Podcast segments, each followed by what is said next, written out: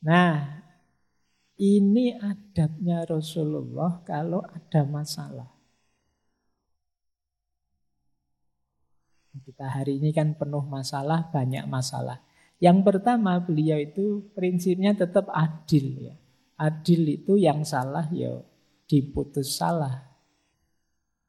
Tidak mentang-mentang teman, mentang-mentang sahabat, mentang-mentang satu agama ndak. Adil. Jadi kalau salah ya salah. Meskipun orang Yahudi kalau benar ya dibenarkan. Kalau salah ya disalahkan. Itu namanya adil. Yang kedua, menghindari suudzon, prasangka buruk. Jadi ini kalau hukum berarti praduga tak bersalah. Jangan nuduh dulu, jangan menyalahkan dulu. Sebelum ada buktinya. Jadi kalau ada masalah, hindari prasangka buruk. Lah berarti tidak kritis Pak, tetap kritis. Tapi jangan mutus dulu sebelum meneliti. Nah itu kayaknya Rasulullah. Kemudian menghormati kebenaran dan ilmu. Banyak kan orang itu yang tidak menghargai kebenaran. Ah, pokoknya menurut saya begini. Lo ini lo ada fakta begini. Tidak, saya tidak mau tahu fakta itu. Yang penting ini. Ini namanya tidak menghargai kebenaran. Kadang-kadang kita itu kalau sudah punya perspektif, ada beda fakta dengan perspektif kita, kita tidak mau menerima fakta ini. Padahal faktanya jelas loh. Ini namanya tidak mau menghargai kebenaran.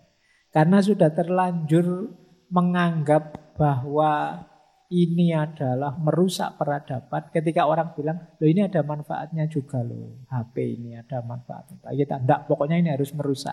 Nah, ini namanya tidak menghormati kebenaran. Kalau Rasulullah ya menghargai, menghormati.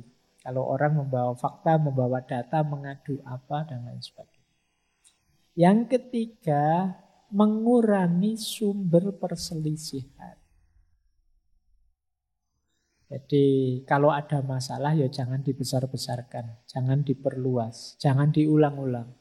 Sudah tahu kalau menggunakan kalimat itu temanmu sakit hati, tersinggung. Ya jangan diulang-ulang ngomong seperti itu terus. Jangan diulang-ulang menyebut itu terus. Kayak pertarungan abadi antara kubu apa di medsos itu. Kubu cebong sama kubu apa. Kan itu sampai hari ini ada kan diksi-diksi itu dipakai. Padahal Al-Qur'annya kan jelas wala tanabazu bil alqab. Jangan kalian memberi gelar-gelar yang buruk. Oh, salahnya sana sih Pak. Yang sini juga, oh sana duluan kok Pak, sananya. Ya wes ya. Intinya sama-sama memberi gelar buruk, apa pun gelar buruk itu. Jadi itu kan sumber perselisihan. Kalau bisa dikurangi. Kalau bisa dihapuskan. Biar kita tidak habis energi untuk yang tidak penting. Dan mengutamakan persaudaraan. Kita itu kan hari ini lebih sering mencari perbedaan yang mem membuat kita berjarak dengan orang lain. Ketemu teman misalnya, itu ngecek ini teman ini agamanya apa ya? Oh, sama Islamnya kok. Oh, tapi Islamnya NU NO, Muhammadiyah. Wo anu Muhammadiyah. Eh Muhammadiyah yang garis lurus apa garis lucu? Oh, itu garis anu. Jadi yang dicari bedanya terus.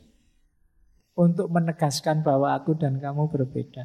Mbok ya sudah kita ambil yang persaudaraan level paling universal saja. Aku manusia, dia manusia. Nah, itu kan lebih luas. Tidak perlu kamu kejar identitas detail sampai mana. Paling tidak kita sama-sama manusia kok dengan dia. Nah ini dulu dipraktekkan oleh Rasulullah. Jadi mengutamakan persaudaraan. Ya, persaudaraan itu ada ukhuwah Islamiyah, ada ukhuwah insaniyah, ukhuwah basyariyah. Baik, jadi ini kalau ada masalah kalian ingin ingat rumusnya ya dari Rasulullah. Adil, jangan prasangka buruk, terbukalah untuk menerima kebenaran, kurangi sumber-sumber konflik, dan utamakan persaudaraan. Ini akan mencerahkan hidup kita. Lanjut. Sekarang kita mulai adab. Bagaimana mewujudkannya dalam hidup sehari-hari. Ini banyak saya ambil tadi ya dari kitabnya Imam Ghazali yang Ihya Ulumuddin tadi. Kita awali dari sini. Adab bicara, bertutur kata. Kalau hari ini berarti Pak saya sekarang lebih banyak ngomongnya di medsos ya berarti ini termasuk bertutur kata lewat medsos. Rasulullah itu kalau bicara lemah lembut dan tenang. Tadi sudah dijelaskan ya beliau mantep kalau ngomong itu tidak ke susu-susu. Pelan-pelan yang bisa dipahami orang. Fasih berbobot dan tidak bertele-tele. Tidak bulat. Kan ada Teman-teman itu kalau ngomong ruwet, bulat. Kurang fasih. Nah, E-nya lebih banyak. Gini loh Pak maksud saya. Uh, ini oke, okay. ngomong setengah jam E-nya seperempat jam. Nggak, latihan ya ngomong yang to the point, berbobot, tidak bulat, tidak bertele-tele.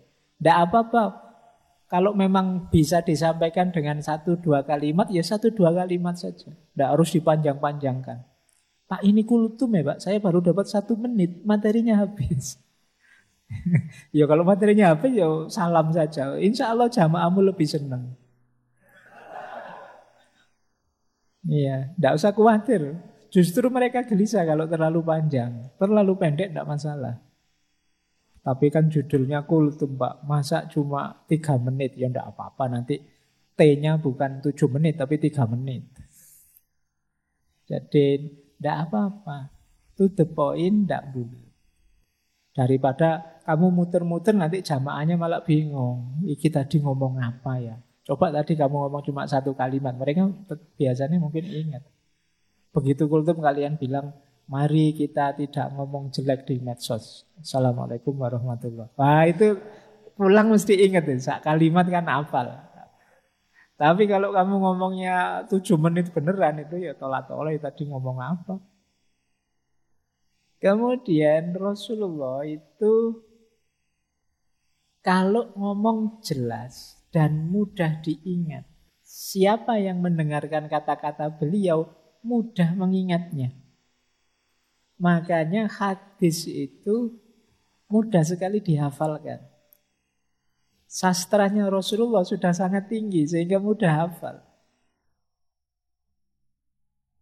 Nah itu gaya ngomong yang to the point tidak bertele-tele fasih. Jadi orang mudah hafal. Kalau kita bulat ya orang susah menghafalkannya. Kemudian selalu tersenyum tadi ya. Kalau ngomong jangan sambil merengut. Dengan senyum. Orang jadi lebih mudah menerima. Orang merasa diterima. Kemudian Rasulullah tidak pernah mengutuk atau menghina orang. Nanti ada hadisnya yang beliau-beliau bilang, Aku diutus tidak sebagai pengutuk, tetapi untuk menyebarkan kasih saya. Jadi kalau ingin mengikuti sunnahnya Rasulullah, jangan mengutuk orang, menghina orang. Tidak suka dengan orang manusiawi, tidak setuju dengan orang biasa. Tapi jangan dikutuk. Apalagi dikutuk di depan orang banyak. Dilaknat di depan orang banyak. Ini tidak dicontohkan oleh para ulama, juga oleh Rasulullah. Kemudian kadang bergurau, tapi tidak bohong, tidak berdusta. Kata Imam Ghazali, berguru tidak berdusta itu tidak bikin-bikin. Tidak ngarang-ngarang cerita biar lucu terus